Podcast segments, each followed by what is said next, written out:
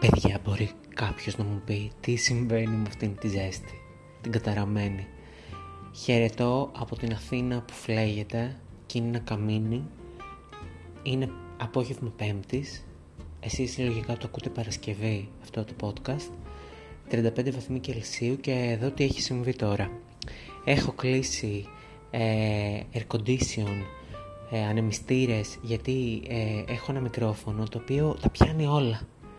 Δηλαδή και ένα μιγάκι να περάσει αυτή τη στιγμή θα κάνεις ζζ, θα τα ακούσετε. Και επομένως πρέπει να το κλείσω, να το υποφέρω, υδρώνω εδώ, ξεϊδρώνω, ξεφυσάω, αλλά είμαι εδώ και θα τα πω όλα. Και σήμερα θα μιλήσω για το εξωτερικό και για μεταπτυχιακά και σπουδές στο εξωτερικό και ζωή στο εξωτερικό. Γιατί θεωρώ ότι είναι ενδιαφέρον και όποτε έχει τύχει να αναφέρω αυτή μου την εμπειρία σε συζητήσεις, ε, έχω ερωτήσεις γενικά και θεωρώ ότι Λογικά πολλούς σας ενδιαφέρει, δεν ξέρω βέβαια. Ε, Επομένως πάμε, τα γνωστά είμαι ο Λάμπρος, αυτό είναι ένα νέο επεισόδιο του podcast, αν εγώ δεν τα πω αυτά θα σκάσω ε, και σας ευχαριστώ που μπήκατε στον κόπο να το ακούσετε.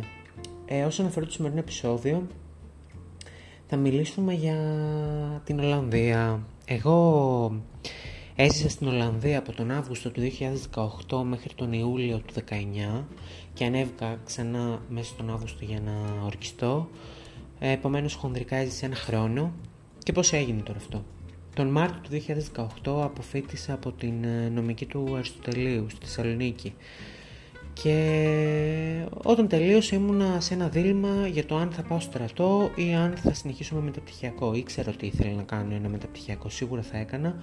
Απλά δεν ήξερα πού θα το κάνω και δεν ήξερα αν θέλω αμέσως να το κάνω. Εν τέλει κατέληξα για κάποιο λόγο που δεν ξέρω ότι βέβαια δεν το μετανιώνω ότι δεν θέλω να συνεχίσω και να κάνω τώρα ένα μεταπτυχιακό στην Ελλάδα γιατί κάπως είχα μπουχτίσει προς το τέλος στην νομική από το διάβασμα, είχα συγχαθεί, ε, είχα βαρεθεί να διαβάζω, να πηγαίνω στο πανεπιστήμιο, να δίνω εξεταστικές και λέω Θεέ, δεν μπορώ να συνεχίσω με ένα μεταπτυχιακό. Γιατί εγώ, αν έκανα μεταπτυχιακό, κατά πάσα πιθανότητα θα έκανα στο Αριστοτέλειο ξανά.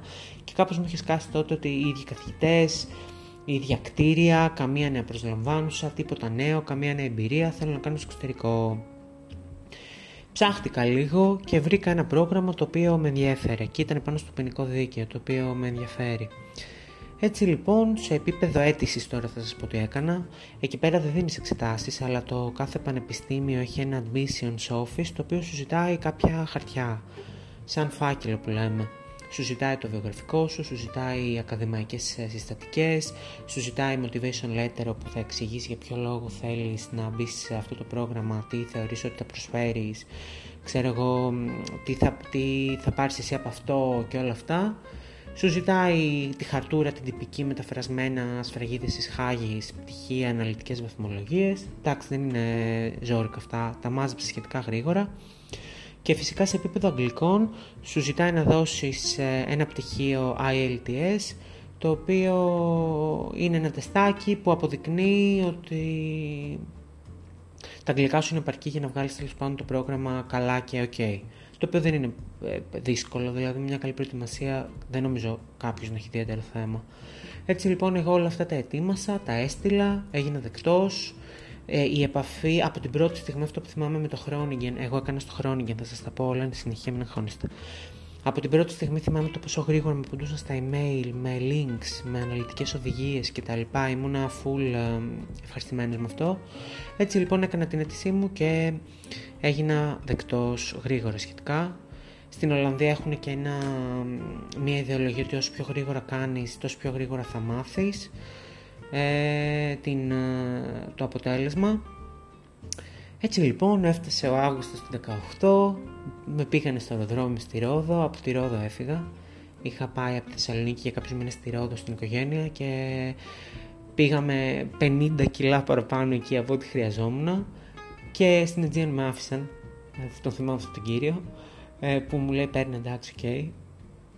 Και μπήκα στο αεροπλάνο για να φτάσω στο Schiphol, που ε, by the way είμαι σίγουρος ότι δεν το προφέρω σωστά αυτή τη στιγμή, γιατί και στην Ολλανδία έκανα μαθήματα Ολλανδικών. Το Πανεπιστήμιο προσέφερε δωρεάν μαθήματα Ολλανδικών μέχρι κάποιο επίπεδο και θυμάμαι ότι ήμουν με τον καθηγητή μου και προσπαθούσαμε να κάνουμε τώρα ένα τμήμα εμένα ε, να πω σωστά τη λέξη Hall που και τώρα αυτή τη στιγμή δεν, ξέρω τι, τι με έχει βρει και τι κόλλημα έχω πάθει με αυτό. Τέλος πάντων, καταλαβαίνετε, προσγειώθηκα στο κεντρικό αεροδρόμιο στο Άμστερνταμ. Θυμάμαι από την πρώτη στιγμή ποτάμια, νερά, κανάλια, φύση, προσγειωνόμαστε. Ε, φτάνω μέσα στο αεροδρόμιο, εντωμεταξύ οι Ολλανδοί μιλάνε τέλεια αγγλικά, δεν έχεις κανένα θέμα, αν μιλάς αγγλικά, ε, σου μιλάνε αγγλικά αμέσως, σε, σε, σε οδηγούν, σε φτάνουν. Έφτασα στο τρένο για να πάω στην πόλη που είναι κανένα τρίωρο από το Άμστερνταμ, στο Χρόνιγκεν. Είναι βόρεια, είναι σύνορα με Γερμανία πολύ. Στην Ολλανδία γενικά ε, τους θεωρούν σχεδόν Γερμανούς. Πήγα λοιπόν, ε, τρεις ώρες ταξίδι, καταπληκτικό landscape, εντωμεταξύ τα τρένα υπερσύγχρονα, εκεί πέρα φανταστείτε ότι μέσα στα τρένα έχουν και, ε, έχουν και βαγόνια τα οποία είναι απόλυτη ησυχίας, που δεν πρέπει να κάνεις ούτε, ούτε και να μην ενοχλήσεις κανέναν, ούτε ξέρω εγώ το βιβλίο σου, τη σελίδα σου. Ε, τέλειο, τέλεια τρένα κτλ. με ίντερνετ. Πήγα, Έφτασα στο Χρόνιγκεν και από εκεί, παιδιά, η πλήρης άγνοια, έτσι. Δεν ήξερα τίποτα, δεν ήξερα πώς να φτάσω στην αιστεία. Βρήκα κάποιους Ισπανούς ε, και εκεί πέρα καταλάβαμε ότι μένουμε στην ίδια αιστεία και είπαμε, παιδιά, πώς πάμε. Μπήκαμε σε ένα λεωφορείο, βγάλαμε Google Maps, περπατήσαμε κανένα τέταρτο, φτάνω στην αιστεία, η οποία ήταν ένα τεράστιο urban, ε, έτσι, βιομηχανικό units κτλ και είχε, είχε απ' έξω μια τεράστια αυλή στην οποία πάρκαρες τα ποδήλατα γιατί στην Ολλανδία μετακίνησε μόνο με ποδήλατο στο Χρόνιγκεν είναι και μικρή πόλη και πας παντού και αυτό είναι τέλειο γιατί μπορείς να μετακινήσει παντού με ποδήλατα. Δεν έχεις θέμα ε, με βενζίνες που θα το παρκάρω κτλ είναι full sustainable. Γενικά στηρίζουμε αυτό μακάρι κάποια στιγμή και στην Ελλάδα. Και με περίμεναν εκεί, μας περίμεναν όλους, δύο παιδιά τα οποία ήταν στην ηλικία μου, τα οποία δούλευαν από το πανεπιστήμιο τοποθετημένοι να σε δεχτούν, να σου δώσουν το κλειδί, να σε πάνε στο δωμάτιο, να σου εξηγήσουν τους κανόνες. Έχει συγκεκριμένους κανόνες εκεί πέρα αιστεία. και να σου δείξουν τους χώρους, ε, θα σας εξηγήσω. Εγώ έμενα σε ένα σπίτι, ε, όχι σε ένα σπίτι, σε μια αιστεία, σε ένα δωμάτιο, γύρω στα 45 τετραγωνικά και παιδιά ήταν πάρα πάρα πολύ καλό και τίμιο. Ήταν ένα μεγάλο δωμάτιο με ξύλινο δάπεδο, ε, πολύ φωτεινό, έμπαινε ο ήλιος, εγώ έχω φτάσει καλοκαίρι και είχε ήλιο, γενικά ο καιρός στην Ολλανδία είναι περίεργος, θα σας τα πω όλα. Ε, ωραίο χρώμα στους τοίχους. Μπήκα με πάρα πολύ καλή διάθεση στο δωμάτιό μου. Δεν ήταν δηλαδή αυτό το καταθλιπτικό που βλέπουμε στις ταινίες κτλ. Και είχα κοινόχρηστη κουζίνα, κοινόχρηστο μπάνιο, το οποίο για πολλούς από εσάς μπορεί να είναι θέμα και το σέβομαι, αλλά για μένα δεν ήταν, γιατί πρώτον είμαι πολύ εύκολος άνθρωπος και δεύτερον πραγματικά παιδιά οι τουαλέτες και τα ντουζ ήταν πάρα πάρα πολύ καθαρά. Κάθε μέρα έβλεπα καθαρίστριες με χλωρίνες, με καθαριστικά να τρίβουν τα πάντα και πραγματικά έμπαινες. Αυτό γινόταν κάθε πρωί. Και πραγματικά έμπαινες και μύριζε ε, χλωρίνη το, το μπάνιο, πεντακάθαρα κάτασπρα όλα, δεν είχε θέμα, δεν ξέρω, δεν αντιμετώπισα από το θέμα. Στην αιστεία, ε, στην κουζίνα έπρεπε να την καθαρίζουμε εμείς, ήταν το μόνο μέρος που καθαρίζαμε.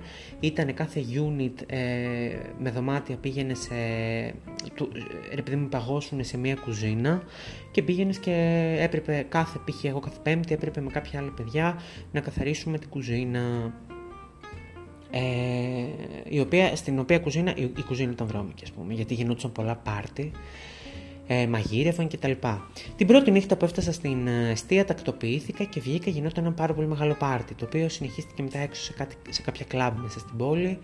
Ε, εν τω μεταξύ, επειδή είναι περίοδος που φτάνουν σε οριδόν οι νέοι μαθητές internationals, γίνονται weeks ε, που σε πάνε εδώ, σε πάνε εκεί, στα κλαμπ, pubs, μπύρες, ε, έχεις ένα βραχιολάκι και πηγαίνεις σε, σε φεστιβάλ, το ένα, το άλλο, υπαίθρια, είναι πολύ ωραία φάση. Εντάξει, ε, ψάρακλες τώρα τον πρώτο καιρό, πηγαίνεις εκεί πέρα νομίζω ότι κάτι κάνεις, μετά στην πορεία νομίζω ότι γνωρίζεις την πόλη μόνο σου.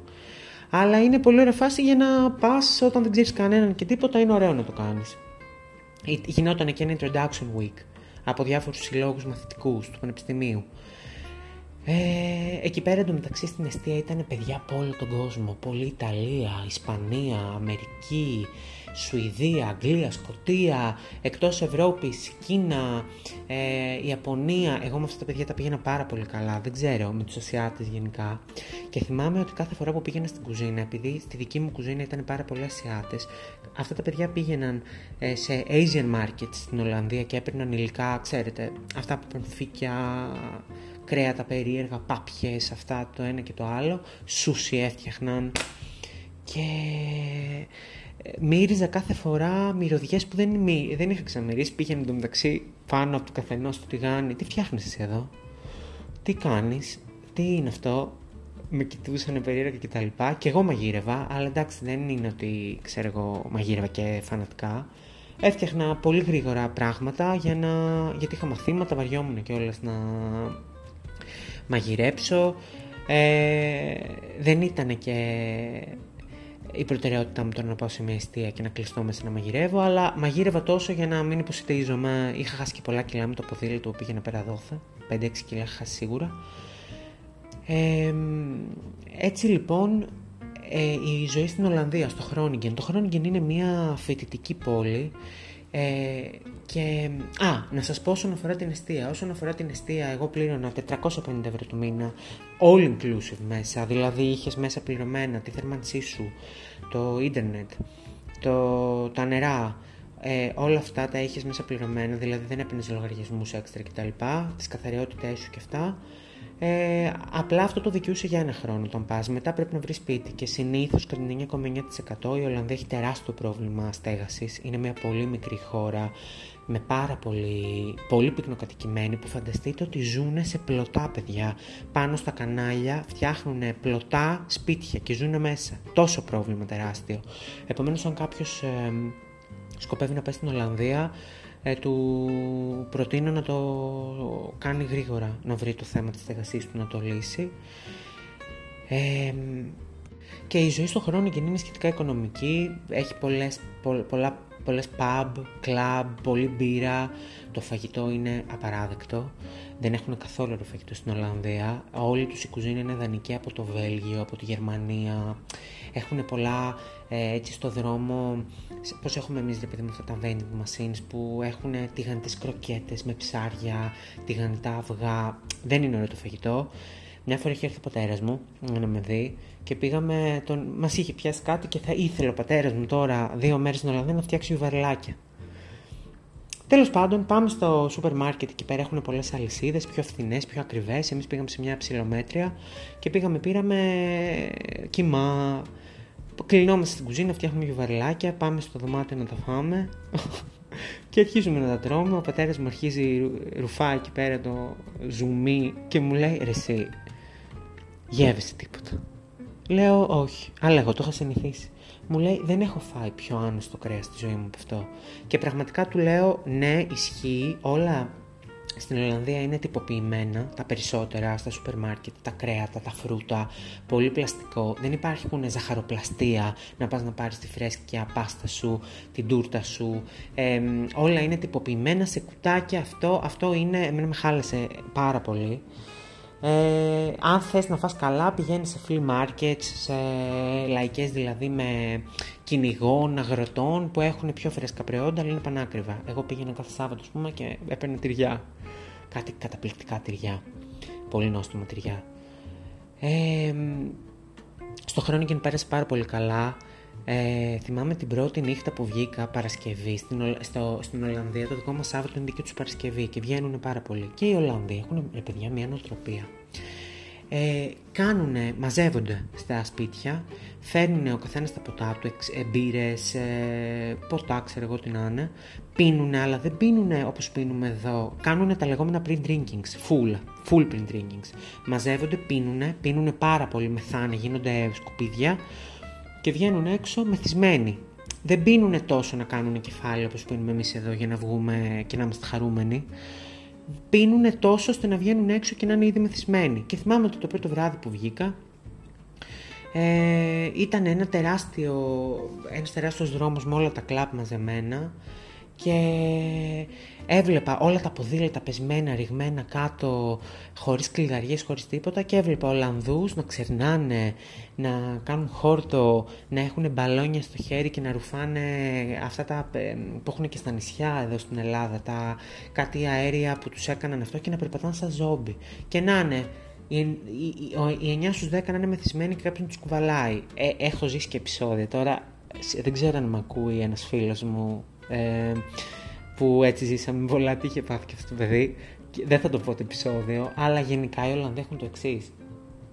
Καταλαβαίνει αυτό σαν ακούει αυτή τη στιγμή τι, σε ποιο πράγμα αναφέρομαι, σε ποιο επεισόδιο σκηνικό.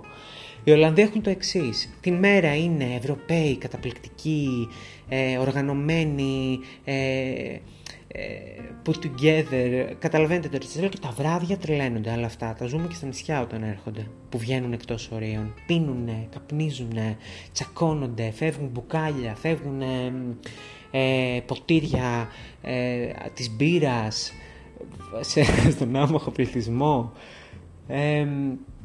και αυτό είναι κάτι το οποίο γενικά εμένα με πήραξε, να αναφερθώ στη συνέχεια σε αυτό, ε, όσον αφορά το πανεπιστήμιο.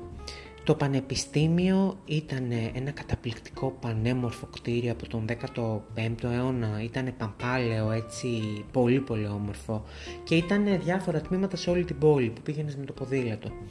Αυτό το οποίο μου έκανε εντύπωση ήταν τρομερή οργάνωση και από άποψη υποδομής, τεχνολογίας και όλα αυτά, αλλά και από άποψη οργάνωσης. Έχουν ένα σύστημα, πώς έχουμε εμείς εδώ στην Ελλάδα το e-learning, έχουν ένα σύστημα το οποίο ε, ανεβάζουν τα πάντα. Δηλαδή θυμάμαι για το δικό μου το πρόγραμμα από τον Αύγουστο είχαν ανεβεί όλα τα weeks του blog εκείνο, ας πούμε έχουμε 2-3 blog με κάποια μαθήματα τα οποία εξετάζονται είτε με παρουσίαση, με εργασία είτε γραπτά, τα περισσότερα γραπτά έχουν από το 1 στο 10, με 5 κόβεσαι, με 6 περνάς. Και μετά τα άλλα είναι όπως το ξέρετε και εδώ στην Ελλάδα τα ίδια. Εκεί πέρα θυμάμαι ότι ε, από τον Αύγουστο κιόλας είχε ανέβει ότι στο week 1 σε αυτό το lecture θα μιλήσουμε για αυτή τη θεματική. Να έχετε διαβάσει αυτό εδώ το υλικό το οποίο σας το ανεβάζουμε από τη σελίδα 25 μέχρι τη σελίδα 35, να είστε έτοιμοι και να έρθετε. Εγώ λοιπόν ερχόμενος από την ε, Θεσσαλονίκη, όπου γινόταν ένας χαμός, ξέρετε, η μαζικότητα του Ελληνικού Πανεπιστημίου, που είμαστε 600 άτομα σε αμφιθέατρο, που χάνεσαι, αργείς να πάρεις τα βιβλία, δεν, ε, δεν ξέρεις, δεν έχεις επαφή με το Πανεπιστήμιο, λίγο χαώνεσαι και αποπροσανατολίζεσαι. Όταν πήγα εκεί και είδα ότι τότε θα μιλήσουμε γι' αυτό σε εκείνη την αίθουσα με αυτόν τον καθηγητή, την τάδε ώρα, ε, και όλα αυτά, μου βγήκε ένα πράγμα που ήθελα πραγματικά να τα πάω καλά και να είμαι ok ρε παιδί μου, δηλαδή να πάω και να ξέρω για τι πράγμα μιλάμε τουλάχιστον στο lecture. Ε, να νιώθω ότι μπορώ να πάω σε μια συζήτηση και οι καθηγητές στην Ολλανδία απαιτούν, δηλαδή μπορεί να σου πούνε ποια είναι η γνώμη σου. Απαιτούν να πας στο lecture τους και να ξέρεις για τι πράγμα μιλάς. Βέβαια, στην Ολλανδία το επίπεδο σπουδών και το επίπεδο γενικά δεν είναι τόσο υψηλό όσο το δικό μας. Ε, στην Ελλάδα έχουμε πολύ καλύτερους καθηγητές και πολύ πιο υψηλό επίπεδο. Απλά στην Ολλανδία νομίζω ότι είναι πολύ πιο μπροστά από εμάς σε επίπεδο νομικής έρευνας και είναι πιο ανοιχτή στη συζήτηση και πιο ανοιχτή στη δημιουργικότητα και στην έρευνα. Ενώ στην Ελλάδα είμαστε πιο δογματικοί. Αυτό τώρα είναι ανάλογο το χαρακτήρα του καθενός. Εμένα, ας πούμε, εγώ δεν είμαι τόσο δογματικός άνθρωπος, δηλαδή τα βαριά με τα κανόνες και όλα αυτά. Ε, επομένως μου με εξυπηρέτησε και μου άρεσε το σύστημα της Ολλανδίας που ε, μπορείς να κάνεις και μια πρόταση, να κάνεις και μια έρευνα, να πεις και κάτι δικό σου και ας μην είναι, και ας μην στέκει και ας είναι ό,τι να είναι. Αρκεί να μπορείς να το να επιχειρηματολογήσεις και να το αιτιολογήσεις. Είχε ένα σύστημα λίγο πιο ανοιχτό και πιο φιλελεύθερο. Αλλά ξαναλέω, στην Ελλάδα θεωρώ ότι έχουμε καλύτερο επίπεδο. Ε, ε, οι καθηγητές ήταν ε, ε, νέοι, Υπήρχαν και Έλληνες καθηγητές στο Πανεπιστήμιο και γενικά μου άρεσε αυτό. Δηλαδή αυτό δείχνει ότι γενικά το σύστημα είναι πιο, οι άνθρωποι του συστήματος είναι πιο προσεγγίσιμοι. Ε, Στέλνεις ένα email, κανονίζεις ένα ραντεβού, σου απαντάνε αμέσως, σε βλέπουν, σου δίνουν χρόνο, ξέρουν τι έχει ποιος είσαι και τι έχεις κάνει, ξέρουν τι έχεις γράψει στην εργασία σου, σου δείχνουν ότι σε σέβονται και έχουν μελετήσει τη δουλειά σου. Και εμένα αυτό μου άρεσε πάρα πολύ, το σεβόμουν χίλια δύο αρνητικά μπορεί να υπήρχαν, σεβόμουν ότι είχα ανθρώπους απέναντι που ήξεραν ε, ότι απευθύνονται στον Λάμπρο Κώτη με το τάδε, τάδε, τάδε, τάδε. Σε αντίθεση στην Ελλάδα, ξέρετε, μπορεί ο καθηγητής να μην σου απαντήσει ποτέ, να μην, να μην ξέρει, να πας να δεις το γραπτό σου και να συνειδητοποιήσεις ότι δεν το έχει δει καν, ας πούμε. Ε, σε καμία περίπτωση. Στην Ολλανδία, ας πούμε, μπορεί, ε, είχα μια φίλη που έκανε και αυτό με το πτυχιακό της, η οποία πήγε, ε, θεωρήθηκε ότι είχε αδικηθεί στην βαθμολογία, εξήγησε και ποιο λόγο τη ζήτησαν να στείλει ένα αναλυτικό γραπτό με λόγους για ποιο λόγο θεωρεί ότι είχε αδικηθεί και πράγματι ο καθηγητής έστειλε mail που είπε ότι έχεις δίκιο, ξανεξέτασε το γραπτό και θεωρώ ότι έχεις αδικηθεί και δικαιούσε ένα βαθμό παραπάνω, ας πούμε. Στην Ελλάδα αυτό δεν παίζει, το ξέρετε δεν θα, ο εγωισμός μας δεν θα μας επιτρέψει να πούμε ότι του καθηγητή ο εγωισμός, του Έλληνα καθηγητή, ότι έκανα λάθος και σε αδίκησα. Ε, Γενικώς στην Ολλανδία, αν είσαι καλός και δείχνεις ότι προσπαθείς και δείχνεις ότι διαβάζεις και έχεις όρεξη, είσαι κομπλέ. Δηλαδή μπορείς να βοηθηθείς. Θα σε βοηθήσουν και ας μην σε ξέρουν, δεν υπάρχει αυτός ο νεποτισμός της Ελλάδας που για να γίνεις καθηγητής και να κάνεις ακαδημαϊκή καριέρα πρέπει να είσαι δίπλα σε έναν καθηγητή γλύφτης, να περιμένεις να ανοίξει έδρα. Αυτά δεν υπάρχουν στην Ολλανδία.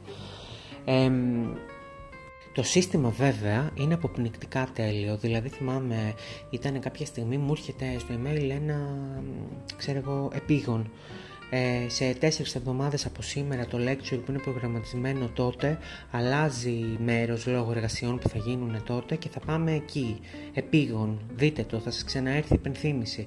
Και θυμάμαι ότι είπα πω πω, Απ' τη μία σχένω με την οργανωσία της Ελλάδας σε αυτά τα θέματα, απ' την άλλη και αυτό το τέλειο σύστημα με πνίγει.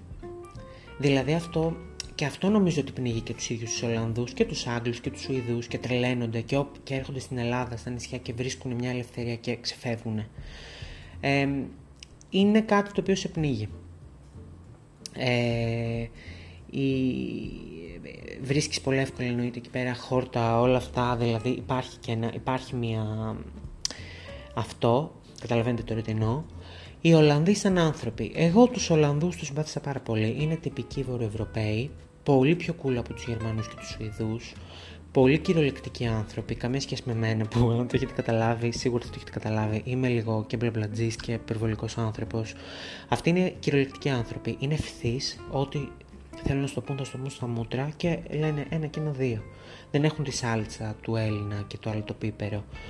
Ε, αλλά θεωρώ ότι είναι λίγο ρομπότ. Και είναι ρομπότ γιατί το σύστημά τους είναι τόσο αειδιαστικά τέλειο, τόσο όλα προβλεπόμενα από το πρωί που θα ξυπνήσεις, το τρένο που θα περάσεις στις 5 και 2 και αν δεν είναι στις 5 και 2 είναι πολύ μεγάλο θέμα για να φτάσεις στον επόμενο σταθμό στις 5 και 14. Ε, καταλαβαίνετε τώρα τι λέω. Ε, όλα τέλεια και οργανωμένα που δεν έχουν μπει ποτέ νομίζω στη διαδικασία να πρέπει να σκεφτούν λίγο out of the box όπως έχουμε εμείς οι Έλληνες. Εμείς οι Έλληνες επειδή ζούμε σε έναν οργάνο του κράτους και πρέπει να βγάλουμε μια δουλειά, έχουμε μάθει, ξέρετε, πατέντα, να σκεφτούμε αλλιώς, να σκεφτούμε έτσι για να κάνουμε τη δουλειά μας. Οι Ολλανδοί αυτό δεν το έχουν. Νιώθω ότι ζουν σαν άνθρωποι με bullet points. Δηλαδή, πιάνω μια δουλειά, τι μου επιτρέπετε να κάνω, τι μου απαγορεύετε να κάνω, οτιδήποτε άλλο δεν το σκέφτομαι. Βγαίνει, δεν, δεν, δεν. Μια φορά θυμάμαι, είχα γυρίσει από το train station και είχα πάει στην πόλη μου, είχα πάει Θεσσαλονίκη και γύρισα από το Άμστερνταμ στο Χρόνιγεν και από εκεί πήγα, έπρεπε να πάρω κάτι να ψωνίσω για να μαγειρέψω στο σπίτι. Και πήγα με δύο βαλίτσες Πάω στο σούπερ μάρκετ και πιάνω την τεμή και της λέω να σας πω, μπορώ να σας αφήσω το... τη βαλίτσα μου για να μπω μέσα και να κάνω κάποια ψώνια. Ε, και με κοιτάει απορριμμένη, αλλά πολύ συστισμένη παιδιά. Και μου λέει, για ποιο λόγο να μου αφήσεις την βαλίτσα σου; Λέω, να, για λίγο ευκολία, για να πάω να ψωνίσω, να πάρω το καλάθι μου κτλ. Μου λέει, α, περίεργο. Να ρωτήσω το μάνατζερ. Και της λέω, καλά, εντάξει, αφήστε το. Εγώ καμία ελπίδα στην Ολλανδία ποτέ δεν προσπάθησα. Ήμουν ένας Έλληνας στην Ολλανδία που ό,τι ήξερα από την Ελλάδα το μετέφερα στην Ολλανδία. Δεν ξέρω, δεν μου έκανε κακό. Απλά δεν μπήκα στον κόπο να συμβαδίσω πάρα πολύ. Ε, στην Ελλάδα αυτό καταλαβαίνετε τι λέω. Αν πας, θα σου κρατήσουν τη βαλίτσα σου, που να άφησε την παιδί μου παραπέρα. Στην Ολλανδία αυτό δεν θα γίνει. Δεν έχουν την αντίληψη του κάνω μια εξυπηρέτηση, έχω ένα φιλότιμο. Πολύ κλείσει αυτό που λέω τώρα με το φιλότιμο και το μεράκι που το έχουμε εμεί οι Έλληνες. Αλλά παιδιά, αν πάτε, θα το βιώσετε στο πετσί σας. Δεν έχουν αυτό το να εξυπηρετήσω κάποιον, να τον βοηθήσω. Είναι ότι αυτό που μου ζητάς δεν το ξέρω, δεν το έχω ξανακούσει, είναι περίεργο, το απορρίπτω.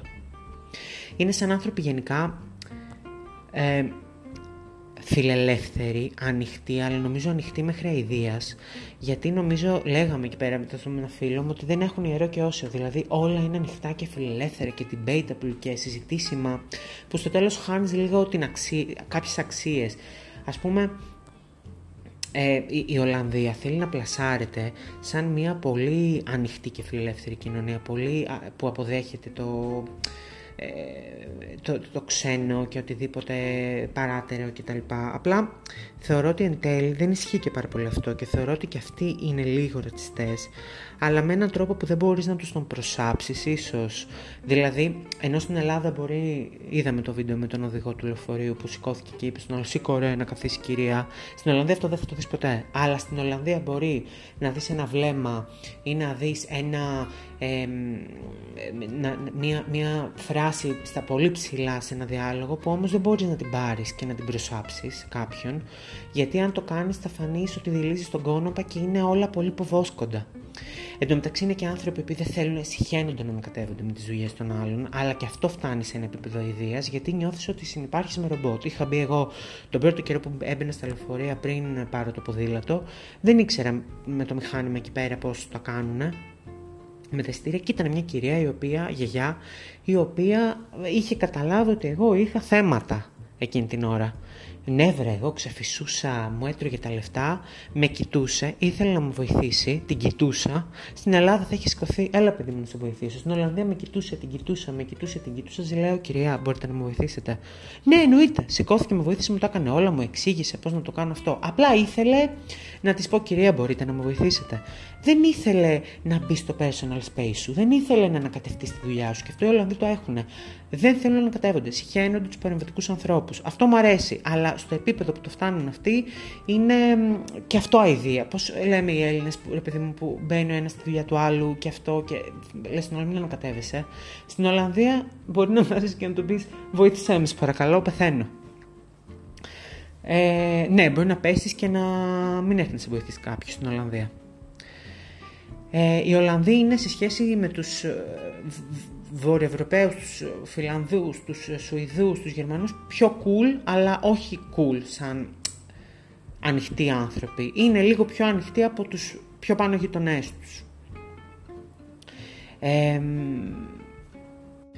κοιτάνε γενικά, είναι ανταγωνιστικό το περιβάλλον στο πανεπιστήμιο γιατί σε αντίθεση με εδώ εκεί πέρα, αν ξέρεις Ολλανδικά και έχεις κάνει κάτι καλό, μπορείς να έχεις ένα offer για δουλειά.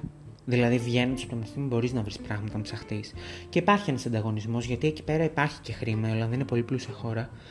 Υπάρχει χρήμα, υπάρχει απορροφητικότητα, υπάρχει αγορά εργασίας. Στην Ελλάδα δεν το έχουμε τόσο αυτό. Υπάρχει βέβαια και στην Ελλάδα, ειδικά στην νομική ανταγωνισμός. Απλά στην Ολλανδία, ε, αν ψαχτείς, βρίσκεις. Νομίζω ότι η φιλία στην Ολλανδία μεταξύ internationals γίνεται, αλλά με του Ολλανδούς είναι λίγο δύσκολο. Βέβαια, εγώ τους συμπάθησα πολύ και εμένα μου φέρθηκαν εξαιρετικά Ολλανδοί, ποτέ δεν είχα θέμα ρατσισμού κτλ. Απλά θυμάμαι ρε παιδιά, ήμουνα στο τρένο και γυρνούσα από την Θεσσαλονίκη μία άλλη φορά. Πηγαίναμε, πηγαίναμε, πηγαίναμε και έτσι όπως πηγαίναμε ακούω ένα Σταματάει το τρένο απότομα και βγαίνει μια ανακοίνωση στα Ολλανδικά και όχι στα Αγγλικά. Αρχίζουν όλοι να ανασχετούν πω τώρα πώς έγινε αυτό και μας έτυχε σε εμάς αυτό το πράγμα και λέω ότι τι έγινε ρε παιδιά; Πιάνω έναν, του λέω στο αγγλικά τι έγινε; Μου λέει, Α, μην ανησυχείς τίποτα ιδιαίτερο. Αυτοκτόνησε ένας άνθρωπος στι ράγες. Λέω, τι εννοείς; Εδώ τώρα που είμαστε εμείς, αυτό το κντούπ ήταν ένα σώμα ανθρώπινο που αυτοκτόνησε; Μου λέει, ναι. Λέω, αυτό γίνεται, είναι σύνηθες. Μου λέει, μία τυπική τρίτη στην Ολλανδία. Δεν μου είπε αυτό. Μου είπε, ναι, είναι σύνηθες. Και λέω, και μου λέει: Μην ανησυχείς, εντάξει, είναι τρελό inconvenience τώρα αυτό. Θα, θα αργήσουμε πολύ, αλλά θα έρθουν, θα στείλουν λεωφορείο, θα μας πάρουν, δεν θα το χάσει το εισιτήριό σου. Και λέω: Κοίτα ρε παιδί μου, τι κοιτάνε. Στην Ελλάδα αυτό σίγουρα έχει γίνει, σίγουρα αυτοκτονούν στα τρένα, αλλά εμένα δεν μου έχει τύχει ρε παιδιά στο τρένο που πηγαίνω να ακούσω στο δικό μου το τρένο τον κντούπ το σώμα του άλλου να αυτοκτονεί στις ράγες. Θέλω να πω ότι έχουν τα θέματα τους και αυτοί εκεί. Μπορεί να έχουν τέλη οικονομία, offers κτλ. Αλλά ο καιρός, όλα αυτά έχουν θέματα. Η κοινωνία έχει θέματα. Έχουν τις καταθλιψάρες τους, ξέρουμε και για τις Σουηδίες, ξέρουμε και για όλα αυτά. Ε,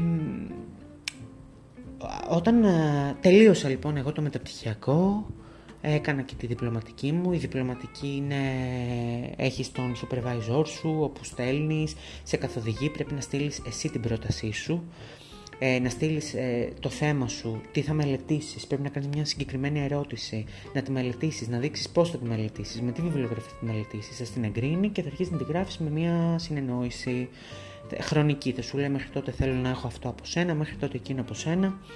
Τα κάναμε, τελειώσαμε, πήγαμε, ορκιστήκαμε, που είναι πολύ ωραία τελετή. Ε, μπαίνει σε ένα πολύ τεράστιο έτσι χώρο, παλιό, με κόκκινο χαλί, ο supervisor σου μιλάει για σένα ξεχωριστά κανένα πεντάλεπτο μπροστά σε όλους μόνο για σένα, ότι ξέρω ότι τον τάδε τον γνώρισα έτσι και έχω πολύ καλή εντύπωση γιατί σε αυτό το μάθημα κάναμε αυτό και κάναμε εκείνο, πολύ καλά λόγια. Μετά γινόταν κάτι σαν δεξίωση με κρασιά και τέτοια. Εντάξει, καλή φάση, μην νομίζετε τίποτα τρελό. Αλλά ρε παιδί μου διαφορετικό από ότι στην Ελλάδα, αξίζει να το βιώσεις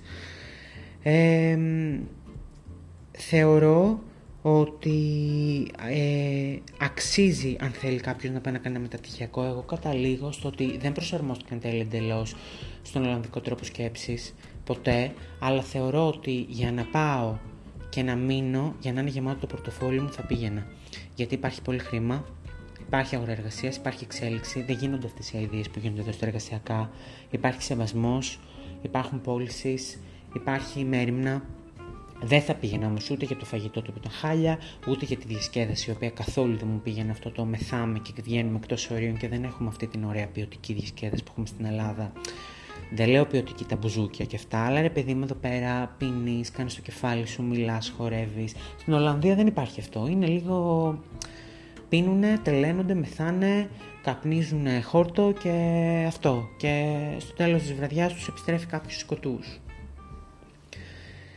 Ε, τον πρώτο καιρό που έφτασα ε, το σύστημα μου έδειξε πόσο τέλειο είναι γιατί αμέσως πήγα να κάνω κάποια γραφειοκρατικά ε, όλα πανεύκολα με ηλεκτρονικά ραντεβού. Αμέσως πήγαινε εξυπηρετούσαν ε, καμία δημόσια υπηρεσία δεν κολλησιαρικούσε κτλ γιατί έπρεπε να πάρεις ένα social number. Ε, κανένα θέμα απολύτως σε τίποτα, όλα γρήγορα με τις τράπεζές σου με αυτά, ούτε πήγαινε εδώ, ούτε άπειρα δικαιολογητικά και αυτά. Ε, δεν χρειάστηκε εγώ να μπω και σε πολλές άλλες υπηρεσίες και να μπλέξω με υπηρεσίες κτλ. Αλλά φαντάζομαι ότι αν πρέπει να μείνεις και να δουλέψεις, πρέπει να μπλέξεις. Εγώ ξαναλέω, θα πήγαινες σε μια μεγάλη πόλη όπως η Ουτρέχτη ή όπως το Ρότερνταμ. Θα έμπαινες στη δικασία να μάθω τέλειο Ολλανδικά και να πάω, αλλά δεν ξέρω αν θα έμεινε για πάντα στην Ολλανδία. Θεωρώ ότι αν έχεις λεφτά, παιδιά, η Ελλάδα είναι το καλύτερο μέρος, να ξέρετε. Δηλαδή, ε, το λένε και οι ίδιοι ότι αν έχεις λεφτά στην Ελλάδα και στην Ολλανδία, εννοείται στην Ελλάδα. Χρειάστηκε να πάω και σε νοσοκομείο, το οποίο εντάξει το συζητώ καταπληκτικό, σαν καλύτερο από γυρομέντικα εδώ, με, με μηχανήματα καφέ, να πάρεις καφέ, με λόμπι, μέσα με καναπέδες, με αυτά, πολύ πολύ καλή φάση. Ε, ήταν ο καιρός που με χάλαγε, γιατί ο καιρός ήταν ένα πράγμα... Ξημέρωνε το πρωί και μέχρι το απόγευμα, νύχτων ας πούμε, ξέρω εγώ, 4-5 και μέχρι το απόγευμα μπορεί να ξυπνούσες με, με μια συννεφιά και όλη τη μέρα να ήταν ίδιος ο ουρανός και να πρέπει να κοιτάξεις την ώρα για να δεις τι ώρα είναι, αν είναι 8 ώρα το πρωί, 5 ώρα το απόγευμα, πολύ βροχή. Ε, και συνειδητοποιούσα ότι ο Ολλανδοί είναι λίγο μαμούχαλοι από ποια άποψη. Και εγώ είχα γίνει έτσι. Μετά από λίγο απλά κοιμάσαι όρθιος. Όταν δεν αλλάζει ο καιρός και ο ουρανός και όλο το κλίμα είναι το ίδιο όλη την ώρα και κάθε μέρα αυτό είναι τρελό. Βέβαια είχες σκάσει και εκεί το Πάσχα κάτι σαραντάρια ε, που είχαν φύγει κάτι φίλοι μου στην Ελλάδα τέλος πάντων και είχαμε πιο ζέστη από εκεί και τους έβλεπες χωρίς μπλούζες κτλ. Είναι πολύ καλή φάση. Η Ολλανδία νομίζω είναι μια χώρα η οποία αξίζει δεν ξέρω αν μας συμπαθούν τους Έλληνες ιδιαίτερα, αλλά σίγουρα δεν θα έχει να αντιμετωπίσει κανένας πρόβλημα Έλληνα αν πάει στην Ολλανδία με καλό σκοπό, ρε παιδί μου και καλή πρόθεση και να κάνει τη δουλειά του και mind his own business. Δεν θα έχει κανένα θέμα, σας το λόγο. Ε, αυτά. Αν σας ενδιαφέρει, στείλτε μου στο Instagram για να κάνουμε part του με ερωτήσεις, γιατί σίγουρα δεν τα έχω πει όλα αυτή τη στιγμή. Νομίζω κάλυψα τα πιο βασικά για το πανεπιστήμιο, για τη χώρα, για τους ανθρώπους, Αυτά. Θα ήθελα επίσης, ε, επειδή τα επόμενα επεισόδια θέλω να τα κάνουμε τη ψηλοπαρέα, θα βγάλω στο Instagram κάποια stories να συμμετέχετε αν θέλετε. Και να κάνετε subscribe για να σας έρχονται ειδοποιήσεις ε, από το Spotify, το οποίο όταν ανεβάζω κάθε φορά ένα επεισόδιο, αυτά δεν θέλω να πω άλλα, γιατί είπα πάρα πάρα πολλά και το podcast θα βγει τεράστιο. Α, τελευταίο, ε, στην Ολλανδία το πανεπιστήμιο είναι τέλειο οργανωμένο με την άποψη ότι έχεις μια κάρτα για να μπεις στη βιβλιοθήκη ε, που σκανάρεις πώς μπαίνουμε εδώ στο μετρό στην Αθήνα και γενικά ο χώρος είναι πολύ προστατευμένος, δεν υπάρχουν εξωσχολικοί να μπουν εξωσχολικοί και να τα κάνουν όπως εδώ στα Πυθίτα που ε, μπαίνουν μέσα, πουλάνε ναρκωτικά, πεθαίνουν μέσα ναρκωμανείς κτλ. Καμία σχέση. Και αυτό είναι τέλειο και κατέληξα μετά την Ολλανδία στο εξής συμπέρασμα. Από το να μην πληρώνεις τίποτα και να είναι μπουρδέλο, το πανεπιστήμιο, θα προτιμούσα να πληρώνω ένα πολύ μικρό υποτυπώδες ποσό όλοι μας, εκτός από αυτούς που μπορούν να απαλλαγούν επειδή με κάποια κοινωνικά κριτήρια, δηλαδή να υπάρξει με τέτοια πρόβλεψη προφανώς, για να έχουμε κι εμείς μια καλύτερη υποδομή με ασφάλεια, με καλύτερο φαγητό και με αυτά. Δηλαδή, νομίζω ότι αν πληρώναμε όλοι τύπου 100 ευρώ το χρόνο και είχαμε ένα πολύ ασφαλές πανεπιστήμιο και δεν φοβόμασταν να προπητήσουμε στο κάμπους, και μπαίναμε με τις κάρτες μας τις φοιτητικές και δεν φοβόμασταν, θα χαιρόμασταν όλοι και θα ήμασταν πιο χαρούμενοι. Εκεί κατέληξα. Δηλαδή, εγώ αυτό. Νομίζω αυτό μου έμεινε. Όχι από όλη την Ολλανδία και το πτυχιακό, αλλά από την άποψη του Πανεπιστημίου και της οργάνωσης σίγουρα. Αυτά, τελείωσα, τέλος, τελεία, σας κούρασα. Σας ευχαριστώ πάρα πάρα πολύ που το ακούσατε, όποιος έμεινε μέχρι εδώ. Ε, τα λέμε σε ένα επόμενο επεισόδιο. Φιλιά πολλά.